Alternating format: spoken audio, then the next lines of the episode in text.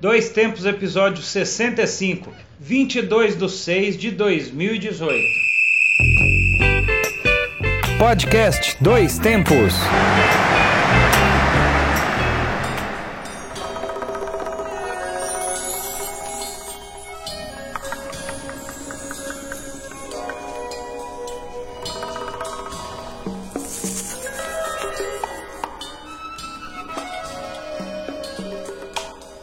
Salve, salve! Hoje é 22 de junho de 2018. Copa do Mundo tá todo vapor. Eu sou João Luiz Reis e esta é mais uma edição do Dois Tempos, especial da Copa, onde teremos mais programas para vocês. Estamos aqui com um podcast que leva até você informação, debates, opiniões e o melhor da memória esportiva. Eu sou o Alexandre Rodrigues e voltamos com um novo episódio da série de podcasts produzidos pelo Grupo Gabiroba. Agradecemos a você que nos acompanha e que continue com a gente. Para quem ainda não nos conhece, não perca o seu tempo, hein? Tá perdendo o Grupo Gabiroba, estudantes de jornalismo do Centro-Oeste Mineiro. Quem quiser conhecer um pouquinho do nosso trabalho, só procurar nas redes sociais, Twitter, Instagram, Facebook, SoundCloud, Mixcloud e no YouTube. Basta procurar pelo grupo Gabirob. Tem também a Revista Acréscimos, a nossa revista eletrônica com textos variados sobre o futebol. Só procurar no site medium.com barra revista Acréscimos. E também agora estamos no iTunes com vários episódios nossos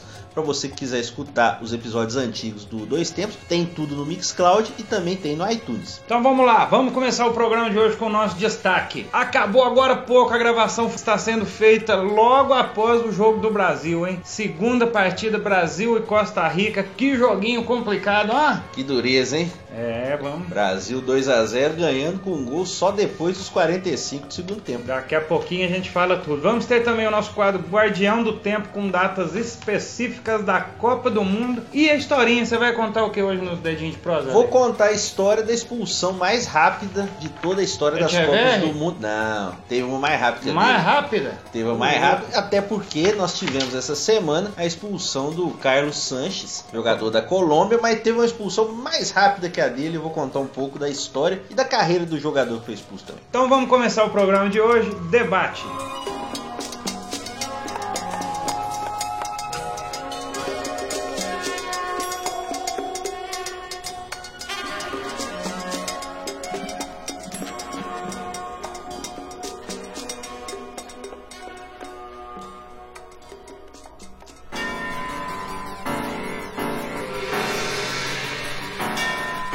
Segunda partida da Copa do Mundo, Brasil e Costa Rica, 2 a 0 no finalzinho, mas o resultado será que ele conta mesmo a história do que foi a partida? E aí, Ale, vamos conta começar. pelo segundo tempo. No segundo tempo, o Brasil criou chances. Inegavelmente, se tivesse que ter um vencedor como teve o Brasil, seria esse time vencedor. Mas a seleção, de modo geral, preocupa, principalmente pelo primeiro tempo. Um time muito devagar, sem muita mobilidade um time que só joga pelo lado esquerdo. Marcelo e Neymar, parece, é, né? E o Felipe Coutinho encostando por ali. O lado direito totalmente largado. A ausência do Daniel Alves fez os jogadores parecerem até não ter confiança para jogar com quem entra no lugar dele. Além Sim. do que quem entrou hoje foi o Fagner. O Fagner, né? Que foi Muito uma novidade, talvez. É, que o Danilo se machucou, né? no Será que foi muita treino. pressão pro Fagner? Também nem lembro de escutar o nome dele no jogo. Acho que foi pressão, inclusive, pro Danilo no primeiro jogo, né? Isso aí que eu realmente chama atenção. O time não se preparou nesses dois anos de treinamento, de jogos, para jogar sem o Daniel Alves. A verdade é essa. E entrou o William, é, hoje novamente como titular,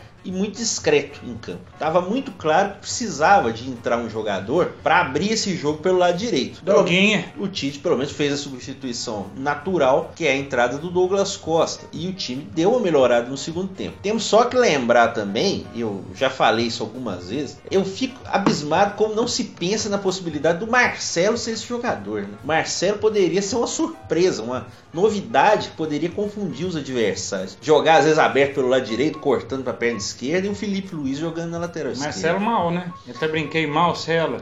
É, teve gente até falando que tá um pouco até fora de forma e tal, mas eu, eu acho que no segundo tempo ele me deu uma melhorada. E ele é o- a válvula de escape do time, não adianta. Sem o Daniel Alves, ele tem que ser esse jogador. E hoje foi um jogo típico, né? Time recuado, covarde, né? Costa Rica não- nem jogou, né? Ela ficou se defendendo. Mas tem que lembrar que a Costa Rica já em 2014 jogava desse jeito. Não, é mas novidade. E acho que vai jogar em todas as Copas daqui pra frente. Em, no, em no- 2002 o time era mais ofensivo, o time que tinha o Alexandre Guimarães de Uhum. técnico, né? Mas desde essa base aí em 2014 é um time que joga desse jeito. Se tivesse um jogador de velocidade no ataque, poderia até dar uma complicada maior no Brasil, que estava muito nervoso. Antes de falar do Brasil, acho que a gente tem que fazer um reconhecimento aqui ao grande goleiro que é o Keylor Navas. Sim. Que é um goleiro muito desmerecido às vezes, não tem a grife realmente de um grande goleiro, Ainda- mas é um ainda- jogador muito bom. Ainda achei deselegante um comentarista dizendo, né? Falando que é, Keylor Navas estaria ameaçado pelo Alisson. Ameaçado será o termo. É, Era é um- campeão de tudo, pô, mas ameaçado. É, até, até porque, se por um acaso o Real Madrid contratar o Alisson, o Keylor tem mercado, né? Então, Demais. há- Eu pensei isso. Falei, É. gente, mas quem que não quer o Keylor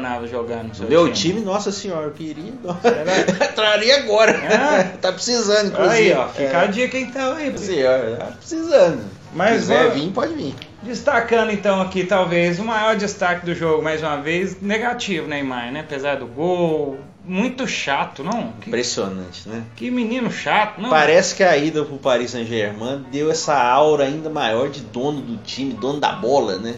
Aí Não, e hoje ele tava mais agressivo, mandou o juiz tomar. tomou um cartão amarelo ao jogar a bola no chão e depois correu o risco de tomar um cartão vermelho quando ele deu uma, uma empurrada no pescoço de um zagueiro da Costa Rica. Se o juiz fosse rigoroso e realmente quisesse prejudicar o Brasil, como a CBF está querendo falar, mandando cartinha e tudo mais, podia até dar um segundo amarelo. Ó, mas quero destacar, esse negócio de Copa exclusiva é complicado, né? Porque esse ano a Globo tá mais chata, né? Tá, o Galvão tá mais chato. Eu, eu vou ser bem sincero, eu, vi, eu não vi um minuto da Copa na Globo até agora, eu só vi no Sport TV Meu uma coisinha no. Fox. Mas o que, que aconteceu na Globo? Fala aí. Não, é essa insistência, né? Esse amor ao Neymar, né? Neymar! Neymar! Neymar! Que eu achei até um desrespeito do Neymar com o papai dele da mídia, porque ele fazendo esse papelão todo no jogo, o Galvão Tentando, tá lençóis ali na transmissão, tentando justificar. Mas e o pênalti? Vamos falar do pênalti, falando em Neymar e atuação. Você achou que foi pênalti? De maneira nenhuma. Foi totalmente forçado. O zagueiro da Costa Rica coloca um braço ali realmente. Mas então, nesse momento foi pênalti, não? Não, não acho que não. Porque, acha que não cortou o, o tempo ali do drible que o Neymar ele ia partir porque ele podia cima. continuar, na minha opinião. E é- o braço, na minha opinião, ele não empurra o Neymar, ele mais se assusta e usa o fato do braço ter encostado nele pra tentar cavar a penalidade. Pra mim, Aí, até citando aqui nosso grande Peron, parceiro do Grande Peron, Humberto Peron do Ele tweetou uma coisa que eu até retuitei achei interessante, que é o- a história do lobo, né? Que é o que conta tanta mentira, que no dia que conta a verdade, Ninguém né? acredita. Ninguém acredita. Eu acho que foi um pouco do Neymar também. Ele é, pegou essa fama, tá até os memes, acha, foi, né? você acha que foi pênalti? Eu acho que não. Eu acho É, que na primeira não. visão eu achei que sim, mas no, no momento que a gente vê a, a análise do, do, do lance mais lá pelo VAR, de fato eu acredito que também não foi não. É Acho- bom te dizer que eh, o VAR, o, o juiz, né, o Bjorn Coopers, o juiz holandês, e não só ele, todos os juízes que olham lá o árbitro de vídeo, ah, eles veem o lance na velocidade em que o lance aconteceu. Mas nosso amigo papai da mídia Galvão, Sim, ele falou que parece que agora estão comunicando à imprensa quando tá tendo a análise do, da- Sim. da- do, do lance, né? aconteceu também no Sport TV vendo o jogo. No primeiro tempo, que teve aquele lance que o Paulinho teve um encontrão com o zagueiro, foi comunicado realmente que aí o, a- o VAR assistiu o lance e considerou que não foi nada. Pois é, mas e aí, o que, que você achou da reação no Brasil? Pessoal, esse é amor e ódio mesmo, né? Eu vendo agora com a Copa em andamento, eu acho que realmente o clima é um pouco diferente. Você não tem aquela coisa totalmente de todos os lugares vendo os jogos, ruas pintadas. Hoje realmente há um- outros interesses, além disso também há um certo desgaste com a seleção brasileira. Mas conforme o Brasil vai avançando, em determinados lugares das cidades ainda tem muita gente que se importa e a audiência da Globo, eu não assisti lá, mas por exemplo, em São Paulo chegou a bater 61 pontos em determinados Nossa. momentos. até pensar. É, Além, claro, da exclusividade, a né? audiência da Globo estaria batendo audiência de qualquer forma, né? Sim. Só que aumentou. É Sim. claro, até porque quem fala muito isso no Twitter é o Silvio Luiz. É, só passa lá. É, né? que o Galvão gosta de falar, todo mundo com a Globo. É. Ué, Mas claro, tá passando só lá, ué. Além do que também, convenhamos, né? um pequeno bogotanismo, uma pequena crítica à mídia aí. Também se transmitisse na Bandeirantes, até eu ia ver na Globo, né? Convenhamos. Não, e destaque pro, pro Edmundo, né? Ah, Esca- Escalando a rascaeta sem querer, querendo. Pois é, teve um tuiteiro que o avisou durante o programa que ele, ele falou, eu acho que talvez ele tenha até falado no sentido mais geral, é, que o Arrascaeta não tenha ido bem no jogo contra o Egito. Mas ele deu a entender falando como se tivesse acontecido no jogo contra a Arábia. E deixou claro que ele não assistiu o jogo. Falando que o Arrascaeta não tabelou com o, o Soares e com o Cavani, né? Realmente ela é meio lamentável, né? Mas- Sobre os jogos passados, inclusive, você lembrou aí do Arrascaeta, nós já temos Rússia e Uruguai classificados, pegando um grupo fácil. O Egito realmente decepcionou, ainda mais com o Salah machucado. É, acho que nem decepcionou, viu? Decepcionou que eu postei no bolão. Esse Ah, que é o problema. Os interesses É os interesses, claro. Ah, também no grupo B, nós temos Espanha e Portugal dependendo apenas de uma vitória para avançar. E a Argentina numa situação complicada num grupo em que a Croácia já está classificada. Mas a Argentina, pelo jeito, a questão é interna, né? Grupo Também. rachado, administrativamente, tudo, tá tudo errado. Parece que internamente a Argentina a bagunça, né? É, isso você falou muito bem. Depois da morte do Grondona, em 2014, a AFA, que já era uma associação meio igual a CBF daqui, se deteriorou ainda mais. E eu acho que também a falta de títulos, se a Argentina tivesse ganho uma daquelas Copa América, o time realmente acho que teria uma pressão psicológica menor do que está sofrendo. Realmente está sofrendo Mas demais. uma coisa, o Além, claro, do- dos problemas táticos do time. O trabalho do São Paulo não é bom. time antigo também, né? Alguns Vários jogadores já que talvez não poderiam ir. Mas uma coisa, bom, segunda rodada, a gente tá no meio da segunda rodada, né? Isso. Ainda não tô vendo nenhum favorito dessa Copa, não, viu? Tá bem aberto. Tá bem aberto, não tá? Não Vamos sei lá. se teremos surpresas de, sei lá, Portugal, Bélgica. Eu acho ou Portu- Rússia, que eu Pô, duvido, mas. Rússia eu não acredito, acho que pegou times muito fracos ainda e foi meio que no embalo. Acho que o Uruguai tá devendo um pouco. Acho que Portugal também tecnicamente deve, mas joga desse jeito sempre, na dependência do Cristiano Ronaldo. Eu acho que Bélgica e Croácia mostraram um bom futebol. Tem bons times e aí é aquela coisa, são times que ainda não ganharam. Precisam mostrar valor para poder realmente é, serem considerados favoritos. Mas até agora jogaram um bom futebol, Bélgica e Croácia. Além da Espanha no primeiro jogo, no segundo jogo já não jogou tão bem assim. Muito bem. Então nós teremos a próxima final da rodada, a segunda rodada, Vai ser quarta-feira. do, domingo. Domingo vai ser, até pela questão de datas aí, da nossa disponibilidade de gravação, nós vamos fazer o próximo programa no fim da primeira fase. Depois acabar a primeira fase, na quinta que vem, nós vamos gravar, que aí já vai poder fazer uma análise mais aprofundada, vamos Muito dizer bem. assim. E ressaltar também, só voltando um pouquinho no jogo do Brasil para finalizar, a boa atuação novamente, dentro possível, do Felipe Coutinho. Felipe Coutinho tem sido o jogador que, mesmo não sendo um armador clássico, um jogador muito mal meio atacante que chega batendo no gol, é o cara mais consistente do time até agora. Eu acho que vale aqui a gente dizer. E também hoje, ainda a gente é preocupada com o Thiago Silva, ele e o Miranda tá certo que não tiveram ali muito trabalho, mas quando foram chamados a participar foram bem. Isso aí. Ok, então, encerrado o debate de hoje, vamos aguardar aí os próximos capítulos, as- os próximos jogos. Acho que aí o final da primeira fase vai dar um panorama melhor. Talvez e a gente sim. já deixa aqui registrado que quinta ou sexta da semana que vem teremos outro podcast. Isso aí, muito bem. Então vamos voltar no tempo, na Copa do Mundo, nas Copas do Mundo. Então, o que, que acontecia ao longo desses, dessa semana? Vamos com o quadro Guardião do Tempo.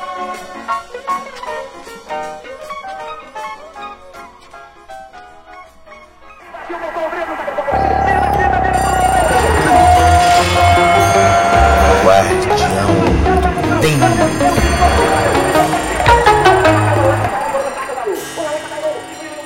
como já é tradição, vamos relembrar algumas datas importantes da história das Copas.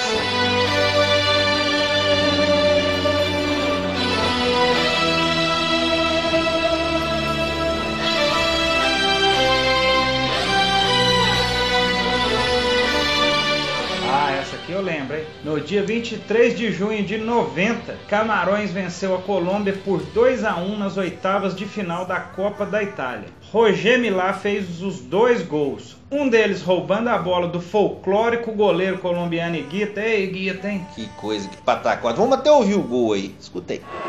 Colombia facing 12 minutes from the end of their hopes. And Iguita's got himself into trouble, and it is no surprise. Two more goals for Miller, and this time the shimmy at the opposite corner flag.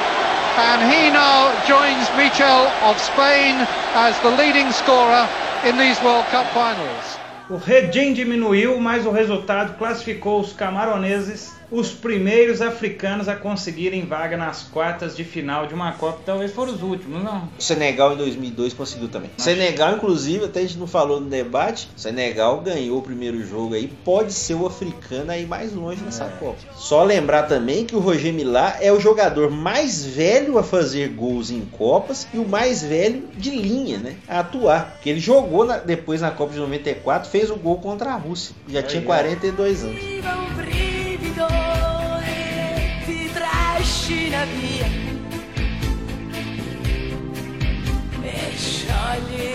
una Eu fui as touradas em Madrid, parratim, pum, pum, pum, parratim, pum, pum, e quase não volto mais aqui em 24 de junho de 1950, aconteceu o início da Copa de 50 no Brasil. O jogo de abertura aconteceu no Maracanã, com vitória brasileira por 4 a 0 contra o México, com gols marcados por Ademir de Menezes duas vezes, Jair da Rosa Pinto e Baltazar. E aí tem uma imagem interessante, é que o Brasil ainda estava, vamos dizer, em obras, era um canteiro de obras para essa Copa, e o Maracanã não escapava disso. Então a imagem célebre das colunas do Maracanã ali, cheio de é, coisas de construção. Parecendo até a Copa do Brasil, né? Exatamente. Mas aqui talvez ainda foi mais escrachado. E tem um. Vamos fazer um mini guardião do tempo rapidinho, que eu acho que convém te falar. Que no dia 1 de julho, uma semana depois, o Brasil jogou com a Iugoslávia, no Maracanã novamente. O meia Iugoslávio Mitite bateu a cabeça numa barra metálica exposta pelas obras não finalizadas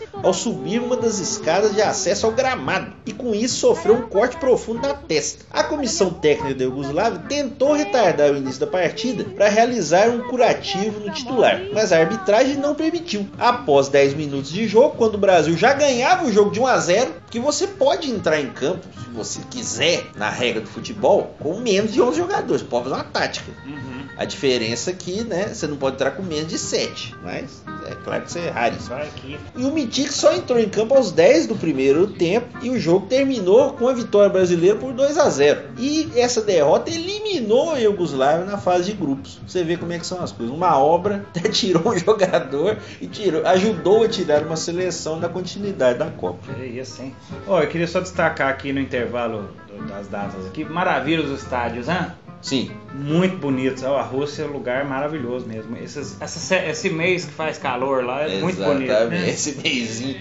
Claro, as obras têm todo esse problema de gastos e tal, mas com a paisagem Nossa, realmente e a arquitetura. É esse estádio onde o Brasil jogou. São Petersburgo, Nossa, né? Maravilhoso. Brasil jogou. E aqui no meio da gravação nós estamos começando a ver a transmissão de Islândia e Nigéria. Se der tempo, a gente fala um pouquinho do jogo aí. Luiz Roberto e seus negros maravilhosos. Né? é a campeã de 98 a vice-campeã mundial de 2006, com uma nova geração. Esses negros maravilhosos que saem tabelando, tocando.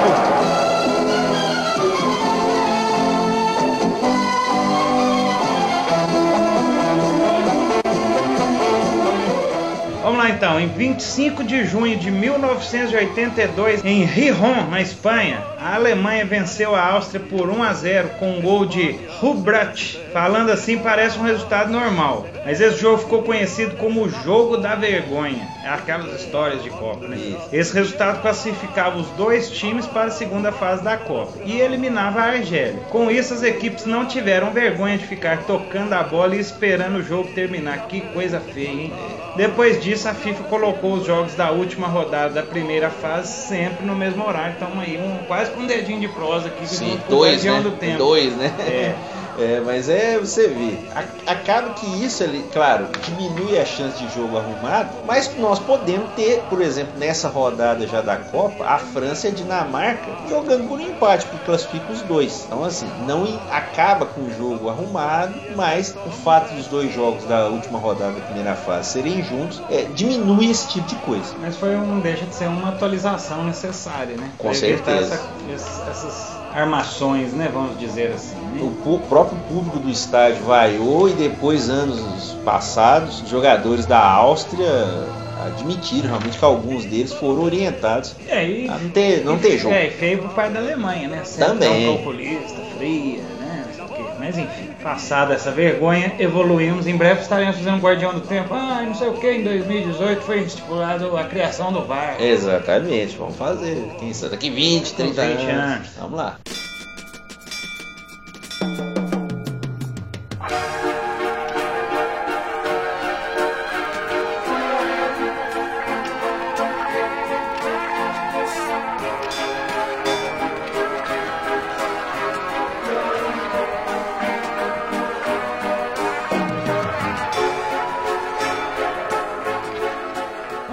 A trilha do programa de hoje é MPB. É um pouco da obra do mineiro Wagner Tiso, que fez show em Divinópolis. Vocês estavam lá, né? Ô, Isso. Ale? Eu e Alexander Alves fomos nesse show aí junto com o cantor Tunai. Realmente, Tunai até fala mais durante o show e tal, mas o Wagner Tiso, grande pianista, deu um show realmente muito interessante com canções da Elis Regina e também do Milton Nascimento. Foi um show muito legal aqui no Teatro Gravatar, aqui em Divinópolis, Minas Gerais. É, o Wagner Tiso, que é pianista compositor, arranjador e regente. Ele fez carreira solo de sucesso, além de participar do grupo Som Imaginário, que começou com a banda de apoio de Milton Nascimento. É, tá firminha boa, né? O Som Imaginário nós vamos colocar de trilha um dia aqui, porque é um, um, um som mais progressivo também. Começou com banda de apoio do Milton, mas depois teve uma carreira é, muito profícua também, de bons discos. Mas o Wagner Tiz também, hoje vamos ouvir mais coisas da carreira solo dele. Vamos ouvir aí, de fundo.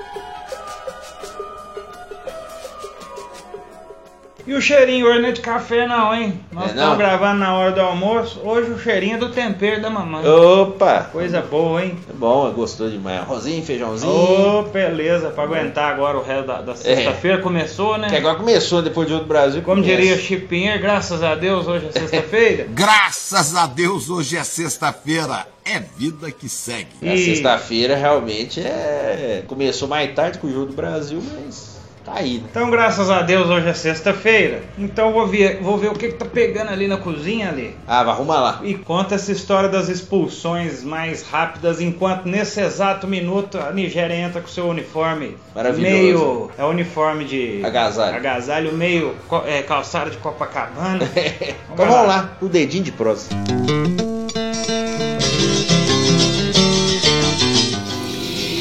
Dedinho de prosa.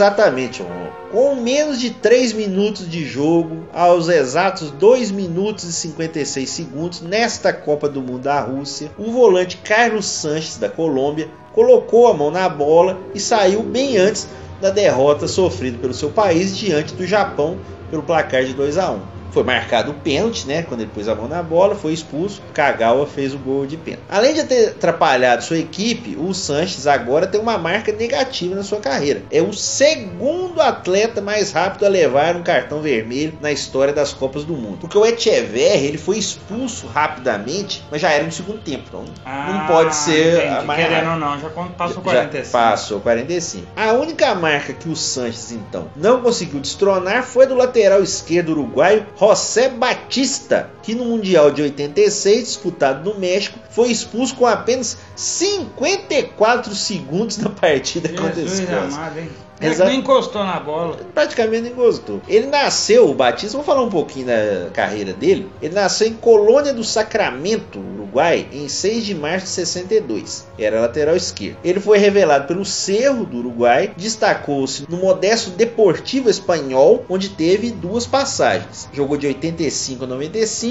e de 98 a 99. Ele também jogou no Penharol, no Rampla Juniors e no Gimnasia de Jujuy, da Argentina. Ele era conhecido como Charlie e ele encerrou a carreira em 2000 aos 38 anos de idade, no time argentino Quilmes, a cidade lá onde faz a cerveja. Lá. beleza, hein? Exatamente. Em 2009 ele voltou ao Deportivo Espanhol, onde exerceu pela única vez a sua função de treinador, onde ficou um ano no cargo. Pela seleção do Uruguai, o Batista jogou 14 partidas entre 84 e 93, marcando um único gol. Ele foi convocado para uma Copa do Mundo que foi a de 86. Aos 54 segundos de jogo contra a Escócia, ele deu uma entrada violenta no meia Gordon Strachan e acabou levando cartão vermelho do árbitro francês Joel Quiniu. E realmente não teve conversa. Então foi o árbitro que expulsou o jogador mais rápido, mudando a- Exatamente, Joel Quiniu. a, a visão do. Joel Quiniu captou a final do Mundial de 93, São Paulo e Então Minas. essa, essa- esse recorde ele tem, mano.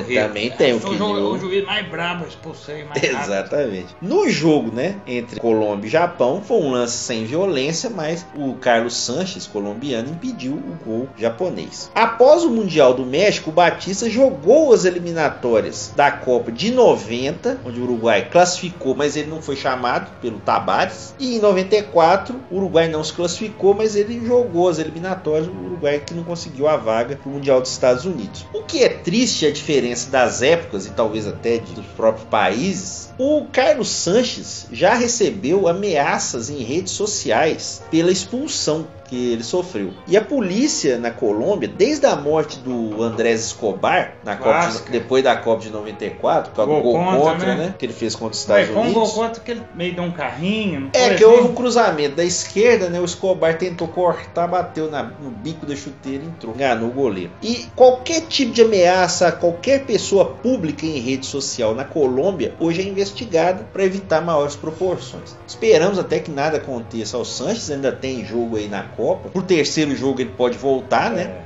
não vai jogar contra a Polônia e que realmente nada aconteça, porque a expulsão às vezes acontece no jogo. Talvez ele tenha sido, vamos dizer, ingênuo ao tentar impedir o gol tão cedo, poderia ter deixado passar, mas esperemos que nada de grave aconteça com ele. E no caso do Batista, você vê, né? Ele até voltou para a seleção, continuou jogando, são coisas que acontecem. Acaba que o Batista entra para a história tendo essa expulsão mais rápida de todos os tempos. Vamos ver se alguém vai bater esse recorde um dia. Muito bem, isso é difícil, hein?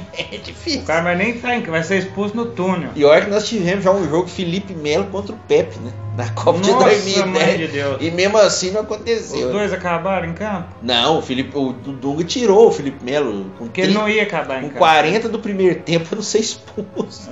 Felipe, Deu, deu uma né? entrada perigosa no Pepe. Tá certo, muito bem. Bom, então, dedinho de prosa encerrando, nós já estamos na reta final do programa de hoje, mas ainda dá tempo das dicas culturais do Dois Tempos, que é o nosso quadro Acréscimos.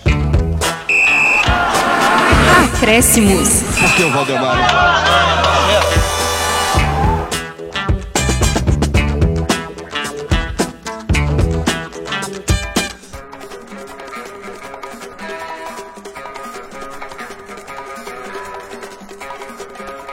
Começa aí, João. Qual a dica que você tem Hoje hoje? eu vou dar uma dica de reportagem. Diga. Sensacional. Pra quem é da turma aí que assistiu o Raul Gil, É, levando- levando o banquinho pra fora, Tamo junto aí. aquele pica-pau doidão.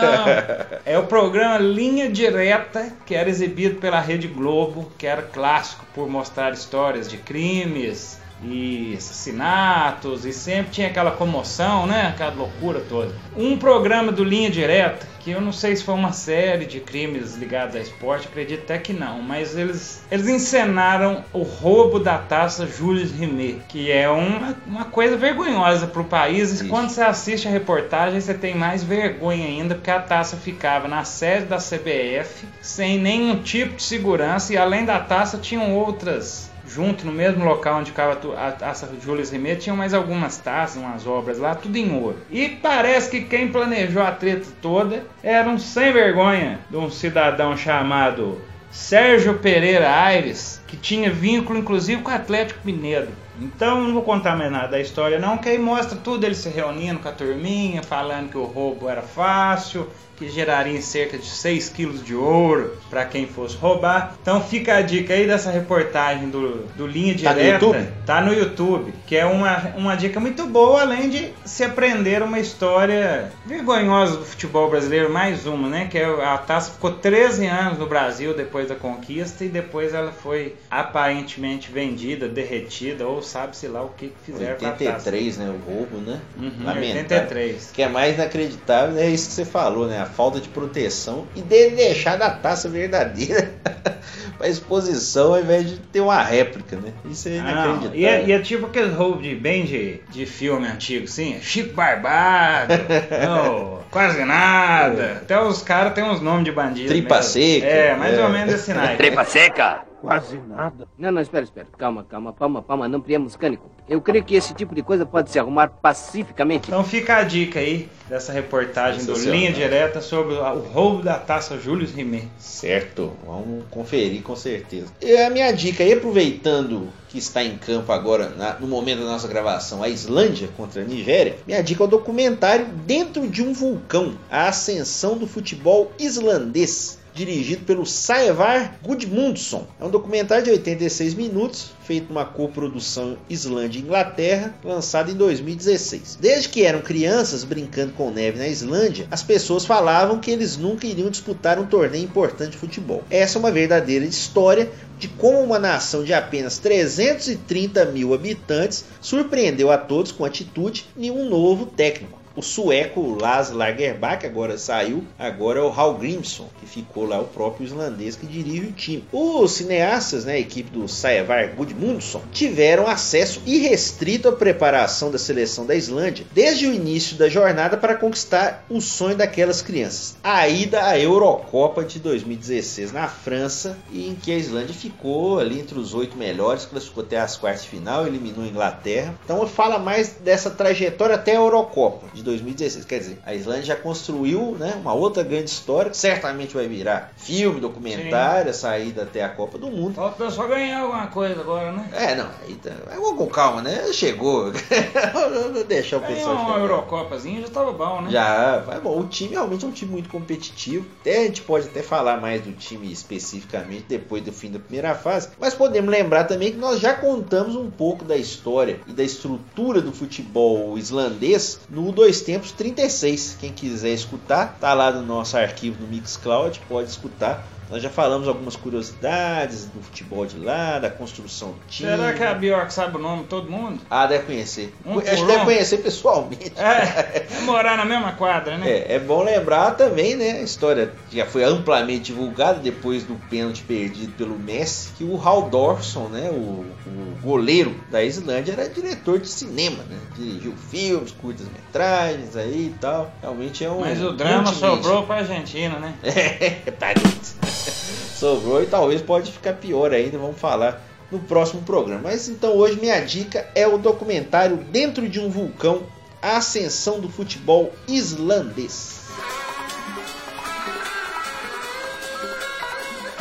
E o Dois Tempos está nos acréscimos, mas ainda dá tempo de tocar a saideira. E vamos hoje com uma música de uma das maiores cantoras brasileiras de todos os tempos, homenageada no show nós falamos agora há pouco do Wagner Tiz e do Tunai. Vamos ouvir Elis Regina com a música As Aparências Enganam, do disco Essa Mulher, e é uma música composta pelo Tunai junto com o Sérgio Natureza.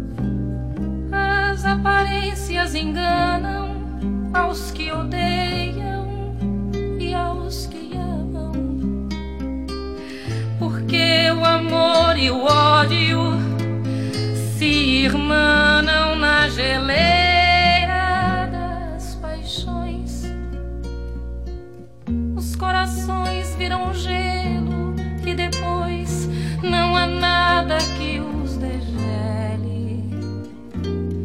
Se a neve cobrindo a pele vai esfriando por dentro o ser, não há mais forma de se aquecer, não há mais tempo de se esquentar, não há mais nada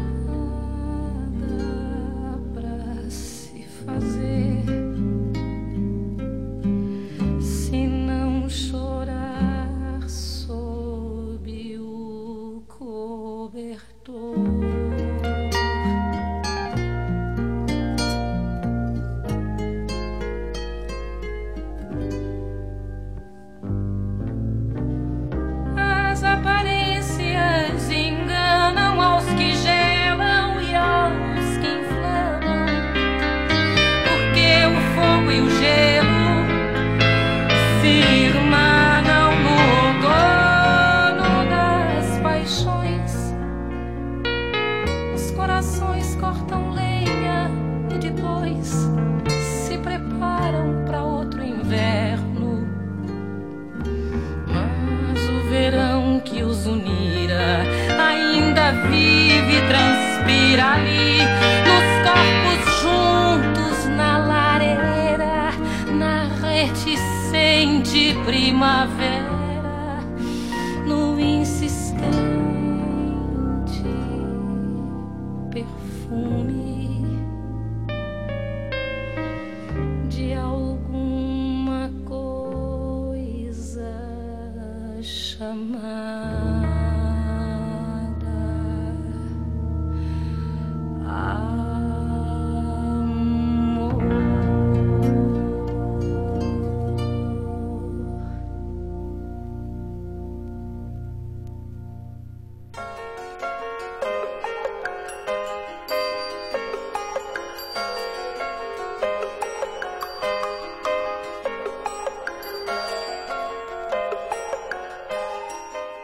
com um nome tipo a cara do Brasil, assim, da seleção, né? muita, Principalmente, muita é. pompa e pouco futebol. As aparências enganam muitas vezes, então cuidado. E o episódio 65 do Dois Tempos vai terminando. Mais uma vez agradecemos a todos pela audiência nesses podcasts especiais de Copa do Mundo. Então, quem puder compartilhar nas redes sociais, nós iremos agradecer muito, né? Fica Com aqui certeza. o nosso abraço fraterno, como diria o pessoal Antigo. da antiga. Isso. Lembrando também que este e os outros episódios estão todos na internet no Mixcloud, www.mixcloud.com.br Grupo Gabiroba. Agora também estamos no iTunes com vários dos nossos episódios por lá. Acesse também nossas redes sociais. Tem Twitter, Facebook Instagram, basta procurar por Grupo Gabiroba. Além disso, estamos no YouTube com o canal do Grupo Gabiroba. Não deixe de ver nossos vídeos também, claro, da sempre lembrada TV Bugre do Guarani Quem de tiver Divinópolis. saudade do futebol raiz, Tá né? lá, tem muita coisa por lá.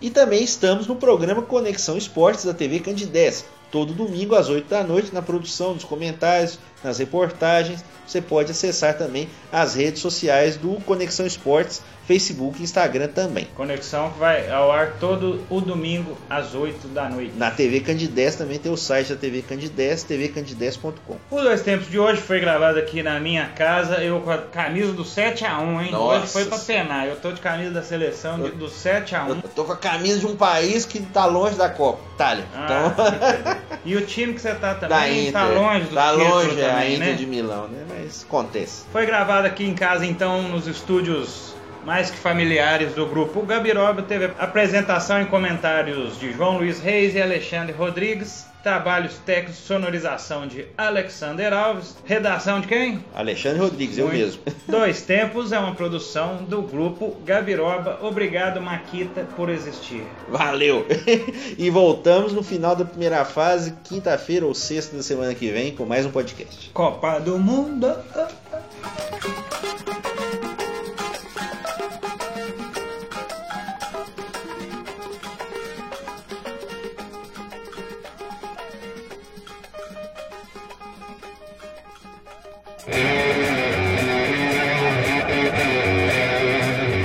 Grupo Gabiroba.